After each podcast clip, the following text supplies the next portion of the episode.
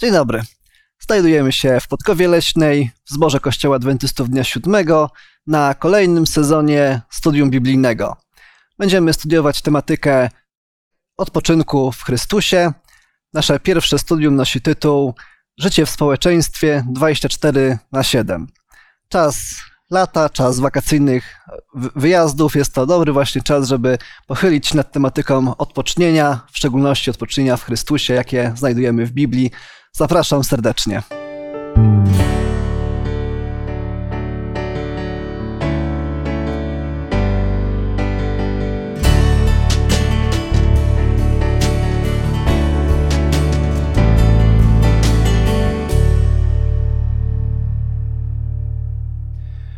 W studiu razem ze mną dzisiaj jest Mariusz, Radek i Zbyszek. Ja mam na imię Błażej. Nasze rozważanie biblijne rozpoczniemy od modlitwy razem ze Zbyszkiem. Dziękujemy Ci, Panie, że możemy się tu zebrać. Możemy studiować Twoje słowo. Prosimy Cię o błogosławieństwo i o dobre myśli. Przez Jezusa Chrystusa. Amen. Amen. Życie w społeczeństwie 24 na 7 taki termin, który oznacza, że nasze społeczeństwo coraz bardziej jest zabiegane, zapracowane i wykorzystuje maksymalnie, maksymalny czas, jaki jest dostępny, czyli 24 godziny na dobę, 7 dni w tygodniu.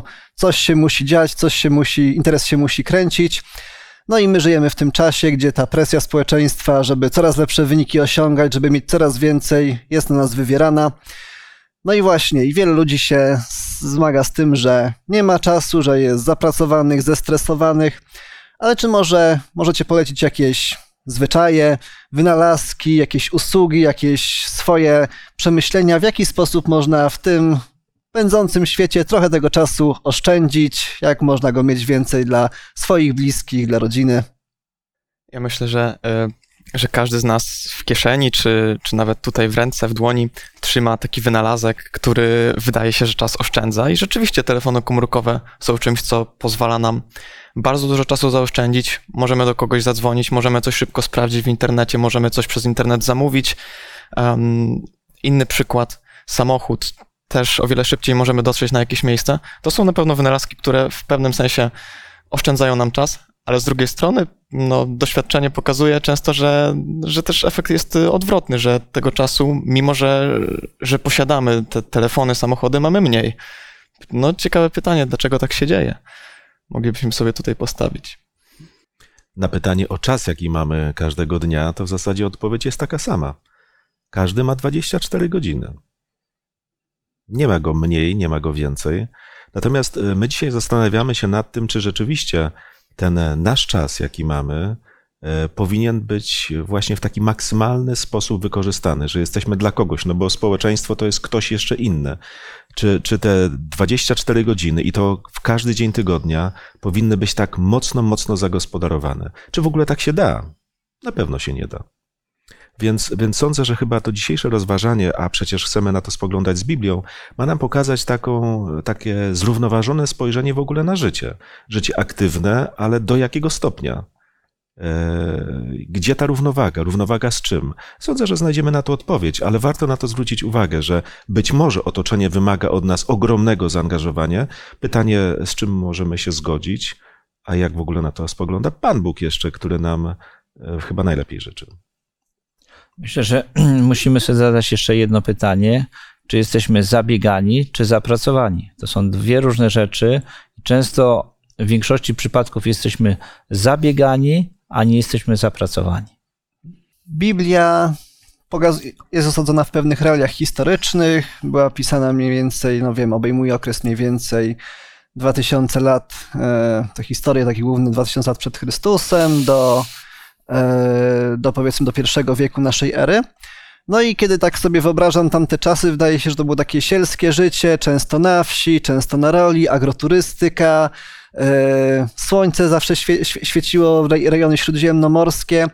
Czy, e, czy powiedzmy, czy, e, czy życie tamtych ludzi i ich problemy mogą jakkolwiek być w takim razie dla nas wskazówką i przykładem właśnie dla takiego zabieganego i zapracowanego społeczeństwa w XXI wieku? Czy tamci ludzie, z tego co rozumiecie, historie biblijne, mieli podobne problemy w związku z tym, z wykorzystaniem swojego czasu, czy może zupełnie żyli na spokojnie bez problemów takich jak mamy dzisiaj w takim społeczeństwie żyjącym w pośpiechu. Myślę, że społeczeństwo biblijne, czasów biblijnych, było zapracowane. Ale to nie znaczy, że mieli e, i raczej nie byli zabiegani, a my jesteśmy w dzisiejszych czasach zabiegani, a nie jesteśmy zapracowani. Pracy na pewno rzeczywiście mieli dużo. Gdy czytamy już pierwsze rozdziały Biblii, Księgę Rodzaju, tam możemy przeczytać, że Pan Bóg po grzechu mówi do Adama, że, że, że będzie musiał teraz pracować w trudzie. E, I później rzeczywiście widzimy w innych księgach biblijnych, chociażby Księga Kaznodziei Salomona, tam bardzo często przejawia się ten motyw tego, że człowiek się trudzi. Na pewno, na pewno ludzie musieli e, pracować ciężko, też mieli, mieli podobne problemy do nas. Sobie pozwolę przeczytać Psalm 127, werset drugi, gdzie psalmista tak pisze o ludziach żyjących w jego czasach. Daremnie wcześnie rano wstajecie i późno się kładziecie, spożywając chleb w troskach. Także oczywiście tutaj pewna otoczka cywilizacyjno-techniczna się zmieniła, ale widzimy, że również tam ci ludzie mieli tą tendencję, żeby być zabiegani i y, od, od, od wczesnego rana do późnego wieczora i też się trudzić i, y, i, i zamartwiać. No i właśnie powstaje pytanie, skąd się to wzięło, skąd taka tendencja, skąd takie dążenia człowieka, żeby tyle pracować, żeby, by, żeby być zabieganym. Y, I wydaje się, że taką pierwszą chyba postacią, która tego doświadczyła, o której jest tak bardzo bezpośrednio powiedziane, y, że nie zazna wytchnienia, jest Kain. Kain z czwartego rozdziału Księgi Rodzaju, także otwórzmy. I proszę, żeby ktoś przeczytał werset dwunasty. Gdy będziesz tę ziemię uprawiał, nie użyczy ci już swoich bogactw. Będziesz teraz na niej tułaczem i wędrowcem. No i tutaj taki marny los, który Pan Bóg przypowiedział Kainowi, będziesz tułaczem, będziesz wędrowcem. E, wcześniej do Adama właśnie powiedział o tym, że będziesz w pocie czoła spożywał chleb swój. E, no właśnie, czy w takim razie to nasze zabieganie, zapracowanie, brak czasu jest jakimś przekleństwem, które Pan Bóg na nas zsyła? Skąd się to bierze? Wydaje mi się, że e, jeżeli mogę kontynuować, zobaczcie, my mówimy tutaj o konkretnej osobie i konkretnej sytuacji. To, że ktoś jest wędrowcem, wtedy ludzie często wędrowali. Było to może uciążliwe, ale było to wpisane jakby w rytm dnia, w rytm życia. Natomiast kiedy mówimy o Kainie, to to, że jest tym wędrowcem, że jest tułaczem, chyba jest przedstawione jako coś negatywnego, coś, co go obciąża. E, No ale my znając historię wiemy, co go obciąża. On żyje ze świadomością tego, że zabił brata. On się boi ludzi, bo mówi teraz ktokolwiek mnie spotka i pozna, kim ja jestem, to będzie chciał mnie zabić. On czuje na sobie takie przekleństwo, jakim jest grzech. E, Żyje w jakiejś, w jakiejś izolacji od Pana Boga. Nie żyje w przebaczeniu. A więc to wędrowanie po ziemi, to tułacze życie, to jest odbierane jako coś takiego bardzo samotnego, oddalonego od Pana Boga i to jest właśnie niezwykle obciążające dla jego zdrowia, ale dla jego psychiki w ogóle, dla jego umysłu. Z tym ciężko się żyje, bo zobaczcie, kiedy mówimy o takich wyrzutach sumienia, a zapewne je miał, to przecież to się nie kończy w momencie, kiedy kłada się do łóżka. Ludzie nie mogą spać, ludzie do tego wracają, różne sytuacje życiowe przypominają to, co się stało. A więc mówimy o człowieku, który z własnych głupich wyborów znalazł się w sytuacji, w której odpoczynek taki prawdziwy, pełny, w Bogu na dodatek, chyba był czymś obcym. Czy była jakaś nadzieja dla Kaina teoretyczna? Czy Kain mógł jakoś coś zrobić, żeby ten swój los odmienić? Myślę, że nadzieja jest zawsze i że i w przypadku Kaina była, tylko Kain po prostu odrzucił y, tę Bożą propozycję. Odrzucił Boga. Jaką propozycję odrzucił? No, y, propozycję. y, Oczywiście dosłownie tego nie przeczytamy, natomiast y, gdy Pan Jezus przyszedł na ten, ten świat, na tę ziemię, czytamy o tym, że, że, że Bóg tak umiłował świat, że syna swego jednorodzonego dał, aby każdy, kto weń wierzy, nie zginął, lecz miał życie wieczne. Czytamy o, o idei zbawienia, które jest dla wszystkich ludzi. A skoro dla wszystkich, to również i dla Kaina. Tylko, że widzimy w życiu Kaina to, że on, on po prostu odrzuca Boga. Poprzez swoje, swoje wybory, swoją decyzję, on Boga odrzuca. Ale z drugiej strony, zobaczcie, nawet tutaj widzimy nadzieję, chociażby w postaci tej niezwykłej obietnicy Pana Boga. E, Bo na myśl Kaina, teraz ktokolwiek mnie spotka i dowie się, kim jestem, to będzie chciał, no chyba dokonać jakiegoś aktu zemsty, prawda? Zabije mnie, o to chodzi. To Bóg mówi nie. Zdecydowanie Bóg mówi nie. Jeżeli ktoś będzie chciał się mścić na Kainie, to poniesie siedmiokrotną pomstę. Czyli, zobaczcie, nawet ten Kain, czyli synonim prawdziwego zła, no, okrutnych rzeczy, których się dopuścił, otrzymuje od Boga, no nie wiem jaki znak, ale taki znak, pewną taką Bożą ochronę, że zobaczcie, Bóg od samego początku chce przynajmniej zatrzymać tą wendetę, akt zemsty, który może rzeczywiście ludzi wyniszczać i odbierać im odpoczynek, spokojny sen, e, pokój w sercu. Kain wie, że Bóg chce coś zrobić, żeby naprawić te zepsute relacje, te wszystkie rzeczy, które są, a przecież to nie jest jedyna rzecz, że on przeżyje, że ludzie nie mają go zabić. Myślę, że jak każdy człowiek mógł w końcu dojść do wniosku, że może ten Abel jednak w tej ofierze wyraził coś, z czego on będzie mógł skorzystać. Boże przebaczenie na Bożych zasadach. Ja nie wiem, jak to się potoczyło w jego życiu, ale sądzę, że, że ta opieka Boga nad takim człowiekiem, to jest tak y, świadomie powiedziane, pokazuje, że każdy człowiek ma chyba y, u Boga taką, y, no, taką szansę, że ta ochrona i ta pomoc będzie szła daleko, daleko, aż do pojednania z Bogiem, jeżeli tego zapragnie. Tułacze życie może się skończyć.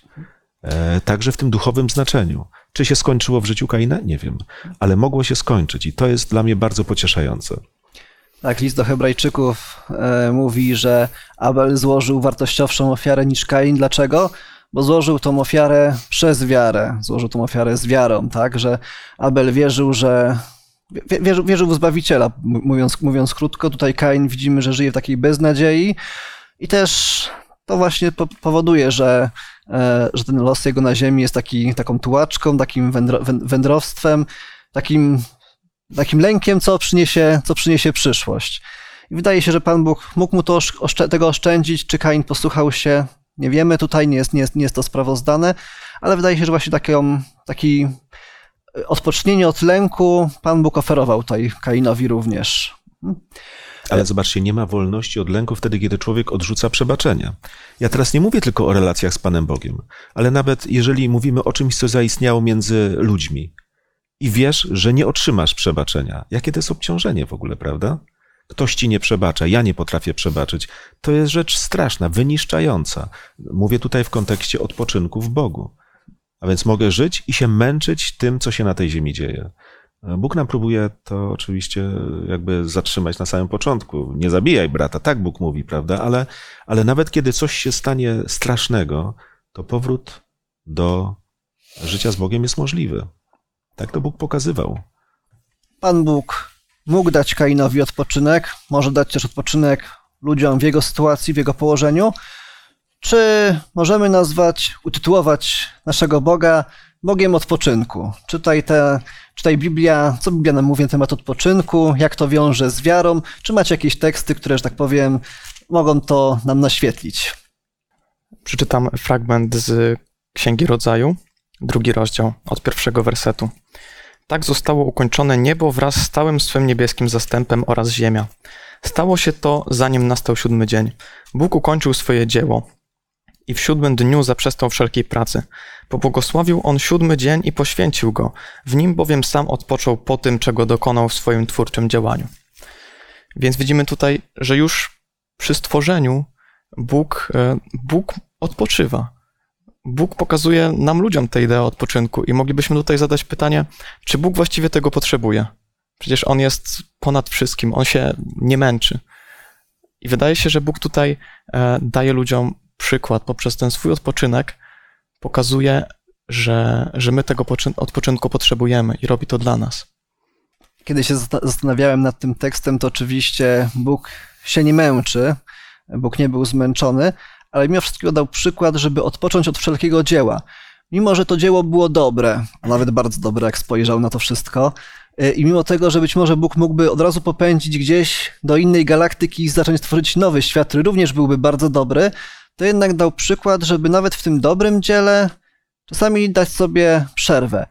Pan Bóg wykorzystał tą przerwę prawdopodobnie, żeby spędzić ten czas ze swoim stworzeniem, tak, z tymi z pierwszymi ludźmi. Jest to też może taka wskazówka dla nas, żeby właśnie, nawet jeżeli robimy coś dobrego, że nie musimy tego robić 24 godziny na dobę, 7 dni w tygodniu. E, Tego tekstu sobie nie przypomnę, ale jest tekst, który mówi: jest czas siania i czas e, żniw, czas odpoczynku i czas snu. I każdy ma swój czas. I to jest, myślę, że musimy podzielić. Jest czas, kiedy pracujemy i kiedy odpoczywamy. I Pan Bóg w ogóle ym, myślę, że bardzo dobrze nas rozumie i zna, dlatego, dlatego te wszystkie słowa próbują nam dobrze to życie tygodnia, miesiąca, dnia e, poukładać. E, Bo na przykład nie wyobrażam sobie, żebyśmy mieli mieć wspaniały siódmy dzień tygodnia jako dzień odpoczynku, gdybym przez sześć dni był przemęczony do granic. A więc chyba nie dałoby się tego siódmego dnia nadrobić tych zaległości. Natomiast zobaczcie, kiedy ja czytam Psalm czwarty i werset dziewiąty, to tam jest powiedziane: W spokoju się ułożę i beztrosko zasnę. To dzięki Tobie, Panie, czuję się bezpieczny. Czyli mówimy o kolejnym, każdym dniu, kiedy mam spokojny sen. E, Mówimy o czymś oczywistym? Nie, z różnych powodów. Człowiek czasami nie śpi w nocy. To pociąga za sobą bardzo przykre konsekwencje, ale no przecież tak czasami bywa. Ale ideałem, marzeniem jest, żebyśmy mieli po ciężkiej pracy odpoczynek, na który zasługujemy, bo tak powinno być. Albo Pan Jezus, który mówi: Pójdźcie do mnie wszyscy, którzy jesteście spracowani, to jest część życia. Obciążeni, tak bywa, ale ja wam dam ukojenie. A więc Bóg z jednej strony mówi sen, ale łączność z Bogiem, wszystkie te rzeczy mogą powodować w człowieku e, taką drogę do równowagi duchowej, emocjonalnej, fizycznej. Kiedy korzystamy z czego? No właśnie z relaksu, z odpoczynku, z takich rzeczy, które też są bardzo ważną częścią naszego życia. I Bóg o tym mówi, żebyśmy czasami właśnie w tej gonitwie się nie pogubili, bo to byłoby wielką stratą. Myślę, że to możemy właśnie tutaj takie doświadczenie życiowe, że kiedy spracujemy się i wykonamy swoje dzieło, to mamy, kładziemy się spać i spokojnie przesypiamy. A kiedy jesteśmy zabiegani cały dzień, to często ten sen jest e, nieadekwatny, tak niespokojny, nie, niekomfortowy i rano wstajemy e, zmęczeni. Myślę, że żebyśmy dobrze zrozumieli Biblię, musimy pamiętać i rozróżniać zabieganie od zapracowania czy pracowania. A często jesteśmy, zajmujemy się wieloma rzeczami, które nie dają żadnego efektu. To zabieganie, to przepracowanie y, często też jest, ma jakiś cel w naszym życiu, możemy tak powiedzieć. Ludzie robią to dlatego, że chcą mieć jak najwięcej, że chcą być jak najbogatsi, chcą jak najwięcej osiągnąć w swoim życiu. Wydaje się, że są to takie cechy tożsame z grzechem, że ten egoizm, który jest podstawą grzechu, że ja chcę, ja będę, ja chcę być jak najlepszy, bardzo, bardzo właśnie oddziaływuje na to, że również ta nasza strefa odpoczynku, relaksu również będzie, będzie zaburzona. I tutaj właśnie w tych tekstach, tekstach, które e, Mariusz przytoczył i Radek również, widzimy, że odpowiedzią jest Pan Bóg, że człowiek wierzący ma wiele różnych spraw poukładanych, również wydaje się, że Pan Bóg chce poukładać te sprawy związane z odpoczynkiem. To on mówi, że przyjdźcie do mnie, to psalmista mówi, że spokojnie się położę i zasnę, ponieważ Ty, Panie, czuwasz, to właśnie Pan Bóg ustanowił ten dzień odpocznienia. Także widzimy, że Pan Bóg, myślę, że nie, nie pogniewa się, jeżeli go nazwiemy również Panem Bogiem odpoczynku, Panem Bogiem, który, który daje odpoczynek. Natomiast ten odpoczynek Biblii pojawia się również w kilku zaskakujących, zaskakujących fragmentach. I takim szczególnym, który chciałbym, żebyśmy tutaj poruszyli, jest kwestia porównania śmierci do odpoczynku, albo przyrównania odpoczynku do śmierci. Zapraszam, żebyśmy otworzyli tekst. Czy powtórzonego prawa 31:16. I rzekł Pan do Mojżesza: Oto, gdy tu spoczniesz w gronie Twoich ojców, lud ten powstanie i będzie cudzołożył, idąc za obcymi bogami ziemi, do której wchodzi, opuści mnie i złamie moje przymierze, które z nimi za, zawarłem. I Radek? 2 Samuela, 7 rozdział, werset 12. A gdy dopełnią się twoje dni i zaśniesz ze swoimi ojcami, wzbudzę ci potomka, które wyjdzie z twojego wnętrza i utrwale jego królestwo.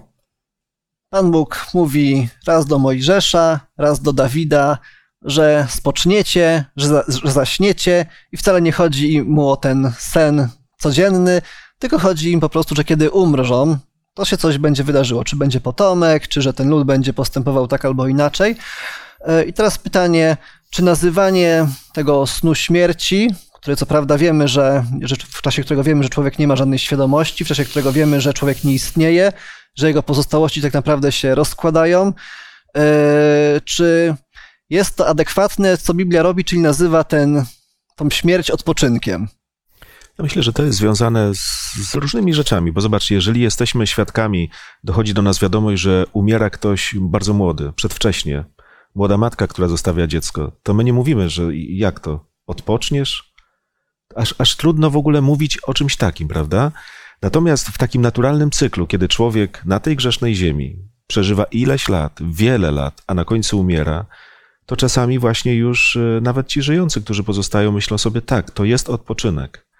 Ja w życiu spotkałem osoby, które miały już sporo lat e, i chyba wydarzyło się u nich coś, o czym czytamy w Biblii. Takie były syte. To jakby skorzystały już z tego wszystkiego, co jest w życiu, a teraz dotknięci, dotknięte te osoby chorobami mówią, ja już chcę odpocząć, ja już, ja już wiem, że to musi się skończyć, bo tak jest na tej ziemi. I odchodzą ze świadomością tego, że to jest w tym momencie najlepsze. I już w tym momencie czują to jako pewien, pewną ulgę, e, wiedząc, że coś później jeszcze się wydarzy, prawda, bo Bóg nad tym też panuje. Ale, ale tak to jest w Bożych planach na tej grzesznej ziemi, że gdy odchodzimy, to jest to, no właśnie, odpoczynek. Jest to pewien sen. I z jednej strony mówimy, śmierć jest naszym wrogiem. Tak, ale potrafimy ją zaakceptować, myśląc sobie, że w takich warunkach nie da się żyć wiecznie, bo byśmy byli po prostu. No tak się nie da żyć, po prostu nasze ciało się rozsypuje po jakimś czasie i koniec. Myślę, że jeszcze inna kwestia, o której można tutaj wspomnieć, to idea zmartwychwstania. Pan Jezus nazywa śmierć snem, dlatego że że, że, że przedstawia właśnie tę ideę, że później człowiek z tego snu się obudzi. No jedni obudzą się po to, by, by żyć wiecznie z Chrystusem, drudzy obudzą się po to, by, by, by na wieki zniknąć. Nawet jeżeli osoba zaniedbuje tego odpoczynku cotygodniowego, czy nawet codziennego, no to widzimy, że każdy w końcu spotka ten odpoczynek, tak, ten odpoczynek snu, snu śmierci. Może to też jest taka przestroga, że i tak wiecznie nie będę w stanie się czymś zajmować, i tak wiecznie nie będę w stanie tego mojego interesu prowadzić, bo i tak kiedyś to, co pozostawię, tutaj by się pewnie eklezjasta podpisał pod tym, i to, co, to, co pozostawię, ktoś inny przejmie, a ja to, a ja to zostawię. E, więc, więc właśnie może już warto wcześniej sobie zdać, zdać z tego sprawę, że no właśnie, nie będziemy żyli wiecznie tutaj na tej ziemi, przynajmniej w tym, na tym grzesznym świecie, więc nie warto właśnie żyć tak jak, nie warto poświęcać czasu, zbyt dużo czasu na to, co, e, na, na tą pracę i na to, co, e, co nas tylko tak, tak naprawdę męczy. I faktycznie pewne, pewne zaprzestanie dla każdego człowieka właśnie w tym momencie, kiedy zasypia, jest przewidziane. No właśnie. Natomiast kiedy myślimy o tym zmęczeniu, o tym utrapieniu, E, w pierwszej chwili zdaje się, że każdy kojarzy takie zmęczenie fizyczne, tak? kiedy już brakuje tchu, kiedy mięśnie są przepracowane. Natomiast e, mamy również tą kwestię, często pomijamy tą kwestię zmęczenia psychicznego. Mamy w Piśmie Świętym taką historię osoby, która była bardzo mocno zestresowana, bardzo mocno przejęta i w tej obawie, w tej trwodze żyła. I Pan Bóg coś do niej powiedział. Zobaczymy, czy ta, ta obietnica, która, którą jej dał, może się również nam przydać. Zapraszam, żebyśmy przeczytali 45 rozdział Księgi Jeremiasza. Oto słowo, które wypowiedział prorok Jeremiasz do Barucha, syna Neriasza. Wydarzyło się to w czwartym roku panowania Jehojakima, syna Jozjasza, króla Judy. Baruch pod dyktando Jeremiasza spisywał wówczas na zwoju te słowa. Baruchu, tak mówi o tobie Pan Bóg Izraela. Stwierdziłeś, Biada mi, Pan dodał smutek do mojego bólu, zmęczyłem się wzdychaniem i nie znajduję wytchnienia. Powiedz mu więc, tak mówi Pan, oto burzę, co zbudowałem, sam wyrywam, co zasadziłem, to znaczy całą tę ziemię. A ty szukasz dla siebie czegoś wielkiego? Nie szukaj, bo oto ja sprowadzam nieszczęście na wszystko, co żyje, oświadcza Pan. Tobie jednak podaruję życie. Będzie ci ono zdobyczą, gdziekolwiek się znajdziesz. Może przybliżmy nieco kontekst. Dlaczego Baruch tak bardzo się przejmował? Dlaczego nie znajdował odpocznienia? Dlaczego był taki wycieńczony? W końcu miał, zdaje się, nie najgorszą posadę, nie najgorszą pracę. Co się działo w życiu Barucha, że był taki zestresowany? No nie wiem, czy miał taką dobrą pracę. Być e, sekretarzem proroka Jeremiasza to brzmi dumnie, ale w praktyce, jak e, urządzano polowanie na Jeremiasza, to tak samo i zagrożony był cały czas Baruch. A poza tym z pierwszej ręki, e, z ust Jeremiasza słyszał, co spotka Jerozolimę, co spotka Judę, e, niewola babilońska. Ile można tego słuchać? To bardzo obciąża. A więc zobaczcie, nie mówimy teraz o fizycznej, ciężkiej pracy, ale udźwignij to psychicznie, udźwignij to duchowo. On ma po prostu dosyć. Czytamy, że kojarzy mu się to z bólem, chociaż przecież wokoło jest to Boże Słowo, prawda, które ma się spełnić, ale słowo bardzo gorzkie. Czytamy o tym, że jest smutny, że jest zmęczony wzdychaniem, że nie znajduje wytchnienia. I Bóg musi coś zrobić, prawda? Odzywa się do niego i jest rozwiązanie, znowu takie, które polega na tym, żeby i Baruch zobaczył to swoje życie we właściwym kontekście. No właśnie, czy Pan Bóg mu daje obietnicę, że nie martw się tym, że jest ta Jeroz- Jerozolima zagrożona, że zbliżają się wojska babilońskie, y, wszystko będzie dobrze, ocalę wasz kraj? Nie, no właśnie Pan Bóg chyba mówi, że to, co zasadziłem, wypleniam, y, to, co zbudowałem, burzę, więc chyba to mogło go jeszcze bardziej pognębić. Znaczy, Bóg rozmawia z człowiekiem e, o tym, czego on naprawdę potrzebuje. Zobaczcie, temu Baruchowi Bóg potrafi powiedzieć, a w tych właśnie wydarzeniach, które mają być, a ty szukasz dla siebie czegoś wielkiego? Czas, kiedy legnie Jerozolima, wszystko będzie zburzone, wszyscy pójdą do niewoli, a czego ty chcesz? To jest tak, jak ja bym dzisiaj na przykład mówił, Chrystus przyjdzie już tuż, tuż i nagle butuje dla siebie jakieś wielkie imperium. Jakaś niekonsekwencja. Możliwe, Jakaś niekonsekwencja, prawda? Więc Baruch ma się pogodzić z tym, że w tym życiu nie będzie miał zbyt wiele rzeczy, że będzie świadkiem tego wszystkiego, co się po prostu tutaj wydarzy. Okrutnego, strasznego, ale z drugiej strony mówi jedna rzecz. Cokolwiek by się nie działo, to nie stracisz życia. Tylko tyle? W takich warunkach to jest tylko? Dostał co to, to co najważniejsze. To no, możemy porównać do czasów wojny, kiedy ktoś mówi, będzie strasznie, ale przeżyjesz wojnę, prawda? Czego więcej Będziesz trzeba. w obozie przeżyjesz obóz. No. A, a w dzisiaj- tym e, z naszej perspektywy straszne, ale że przeżyjesz go, prawda? No to jest coś takiego, odpowiednią perspektywę wtedy nabieramy. A w dzisiejszych czasach pokoju i bezpieczeństwa, kiedy ludzie są tak bardzo wycieńczeni i niektórzy rzeczywiście mogą nie znajdywać odpo- odpocznienia, jakie słowa pocieszenia byście kierowali do takich współczesnych baruchów, którzy się obawiają, którzy chcieliby coś wielkiego, ale nic im nie jest dane. no właśnie, pokój i bezpieczeństwo, ale czy pokój wewnętrzny? Bo rzeczywiście w krajach, e, w krajach tych takich no, pierwszego świata, jak to można nazwać, może nie ma głodu, może, może nie ma wojen, ale ludzie bardzo często zmagają się z depresją, z różnymi stanami lękowymi, z wieloma problemami psychicznymi, które naprawdę są trudne. Częściej, e, ba- bardzo często ludzie, którzy przechodzą przez różne trudne choroby fizyczne, no jeśli mają zdrowo pracujący umysł, to oni, można powiedzieć, nieraz czują się lepiej niż ci, którzy są dotknięci taką depresją. Więc co powiedzieć takim ludziom? No myślę, że ten czas, który teraz mamy, no to pokazuje ten, jak powiedziałeś Radku, e, bezpieczny, ten pierwszy świat. Okazało się, że on e, runął po prostu w ciągu jednego tam miesiąca, roku i więc e, to, co e, człowiek był pewny, że nad wszystkim panuje, okazało się, że nie. I więc tutaj jest, ten cały świat się na naszych oczach zawalił. Tak, dla ludzi, którzy chcieliby coś albo nie mogą tutaj w tym świecie zdobyć, nie mogą sobie zapewnić bezpieczeństwa. No niestety nie da się zapewnić sobie w tym świecie bezpieczeństwa, ale wydaje się, że właśnie to życie, które oferuje Pan Bóg, to życie wieczne, jest tak naprawdę jedyną, jedyn, jedynym pewnikiem, który możemy, na którym możemy polegać. Ale to jest po raz kolejny ta postawa, czy Abla, który przez wiarę przy, przyszedł, czy właśnie tego Jeremiasza i Barucha. Jeżeli będziecie wierzyli Panu Bogu, jeżeli Mu zaufacie, to to będzie to wasze wytchnienie w tym, w, w tym całym niepokoju i w tym całym szaleństwie, które się dzieje wokół.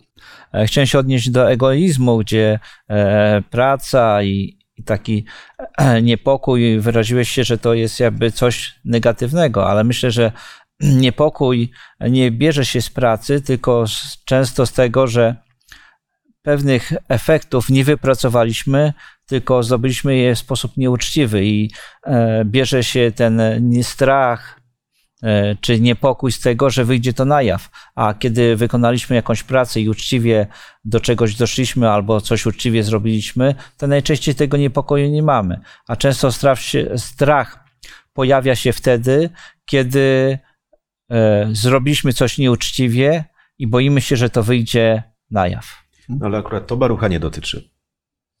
Baruch jest człowiekiem, który stoi po właściwej stronie. I to, że on widzi to, co widzi, on nic nie przesadza. To jest po prostu fakt. Takie czasy przyszły i on musi w tych czasach żyć. No właśnie, musi w tych czasach żyć. I z Bożą opieką może to udźwignąć, ale to nie znaczy, że Bóg powie, wszystko będzie dobrze i wszystko się poukłada i następny dzień będzie już taki, taki jak byśmy, byśmy sobie wymarzyli. Często tak nie jest. Stanie po właściwej stronie, poleganie na Bożych obietnicach jest, no jest tym, do czego dążymy, tak? I z punktu widzenia osób wierzących byśmy każde, każdego zachęcali tutaj, żeby przyjął właśnie taką postawę. Natomiast mamy taką historię właśnie o tych, którzy tą zachętę do życia przy Panu Bogu mieli nieść. I w pewnym momencie Pan Jezus mówi im coś szczególnego. Otwórzmy Ewangelię Marka, rozdział 6, wersety 30 po 32. I zeszli się apostołowie u Jezusa i opowiedzieli mu wszystko, co uczynili i czego nauczali.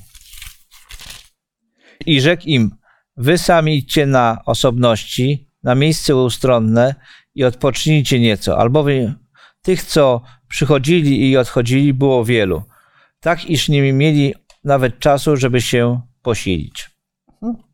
I uczniowie odjechali w Łodzi na ustronne miejsce, na osobność. No i teraz pytanie, czy tych Bożych obietnic, czy od tego, od tego głoszenia Ewangelii również powinniśmy odpoczywać, skoro Pan Bóg tutaj się nazywa tym Bogiem, może nazywamy tego Pana Boga Bogiem odpoczynku, Bogiem, który daje różne obietnice dobre yy, od, odnośnie naszego życia, czy powinniśmy, że tak powiem, nie powinniśmy właśnie poświęcić się ma maksymalnie 24 godziny, dobę, 7 dni w tygodniu, żeby tą dobrą Ewangelię opowiadać i żeby jak najwięcej osób stanęło po tej dobrej stronie? Czy tutaj ten przykład Jezusa nie jest tym, tego zaprzeczeniem? Uzupełnię to pytanie, czy bycie pracocholikiem w korporacji to jest złe, a bycie misjonarzem, pracocholikiem to jest dobre? No, tak powiem, pracując, czy, czy praca na temat, żeby, żeby zarabiać jakieś pieniądze dla jakiejś firmy, a żeby zarabiać ludzi dla, dla obywatelstwa w Królestwie Bożym jest dobra? Same pytania. Brak odpowiedzi. Porę na odpowiedzi. Powiem wam jedną rzecz. Kiedyś pamiętam, byłem na konferencji pastorów, kiedy e, był jakiś gość z zagranicy, który no, prowadził jakąś serię spotkań. Nie pamiętam już, kto to był, ale pamiętam, jak zadał pytanie, czy jako pastorzy korzystacie w tygodniu z jednego dnia wolnego ja wtedy byłem bardzo młodym pastorem i taki był zwyczaj, że raczej młodzi pastorzy się nie wyrywali do odpowiedzi, chociaż myślałem jak wszyscy. I wyobraźcie sobie, że nikt nie podniósł ręki. I wtedy ten gość powiedział: A to bardzo źle, że nie macie dnia wolnego. I ktoś tam się w końcu z takich starszych pastorów wyrwał i mówi: Dzień wolny? Absolutnie. I taki dumny był, bardzo zadowolony z siebie, że żadnego dnia wolnego nie ma. Ech, ale gość dalej mówi: Ale to bardzo źle. Musicie odpoczywać. Wasze rodziny was potrzebują, wasze żony, wasze dzieci was potrzebują. I nagle, no nie wiem, może gdyby nie gość z zagranicy, to nikt by nie odważył się podjąć tego tematu. Ale to jest chyba jedna z odpowiedzi na pytanie, które zadałeś. Ja myślę, że właściwie w tym fragmencie, który przeczytaliśmy, bardzo jasno mamy pokazane, że tak, musimy odpoczywać nawet. Pan Jezus y, nie prosi uczniów, no proszę, pójdźcie, odpocznijcie. On ich nie prosi, on im to nakazuje. Nakazuje im odpoczynek. Wydaje się, że postawa zarówno czy tych, którzy właśnie tych pracocholików w korporacjach, czy, czy tych uczniów, którzy tutaj chcieliby być może pracować cały czas, jest tak naprawdę bardzo podobna, że ja swoimi staraniami coś zrobię, że ja muszę pracować, że ja muszę, nie mogę sobie pozwo- pozwolić na odpoczynek, ponieważ cały świat się zawali. Nie zawali.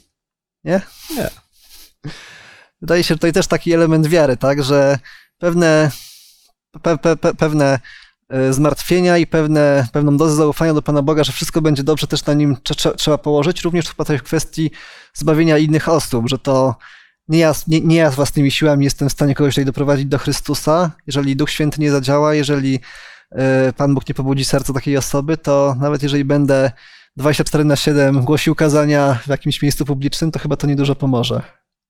Chyba nie o to chodzi, zobaczcie. Kiedy mówimy o równowadze, to ona jest potrzebna wszędzie, każdemu człowiekowi. Kolejny przykład z konferencji pastorów. Jeden z gości, z wykładowców zadaje pytanie wszystkim pastorom na tej sali.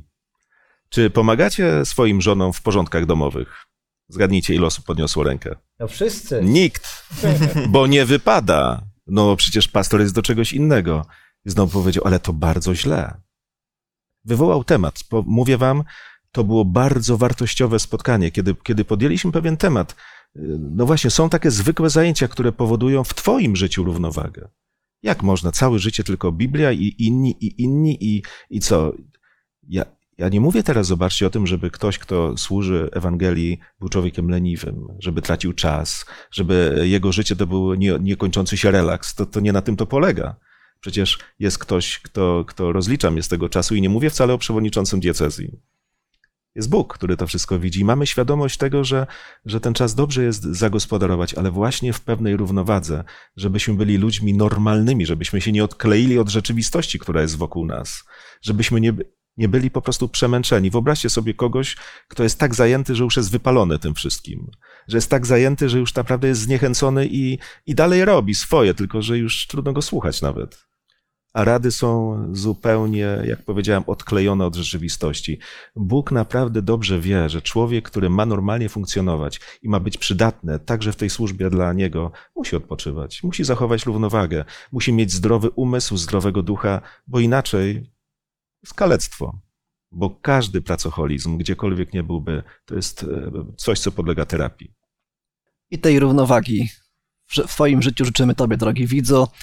Być może masz takie pokusy, czy żeby w swojej pracy zawodowej, czy w służbie dla Pana Boga, czy w trosce o staranie to, co ma, to, co, o to, co się będziesz, co będziemy jedli, gdzie będziemy spali, o te nasze środki y, utrzymania naszego codziennego, żeby starać się zapracować własnymi rękami, żeby po, po, pokładać całą nadzieję i ufność w, tylko w sobie, ale tak się nie da. To nas będzie prowadziło właśnie do tego pracoholizmu, e, dlatego Zaufaj Panu Bogu, Panu Bogu, który jest również Panem Bogiem odpoczynku i oczywiście nie, nie, nie namawiamy tutaj do lenistwa, ale namawiamy do tego, żeby pozwolić Panu Bogu uregu, uregulować swoje życie, swoje sprawy, również związane z, te z odpoczynkiem. Jeżeli masz jakieś wątpliwości, czy postępujesz dobrze, zacznij się modlić. Panie Boże, czy odpoczywam, czy nie, nie, nie zatacam się w tej pracy, którą wykonuję?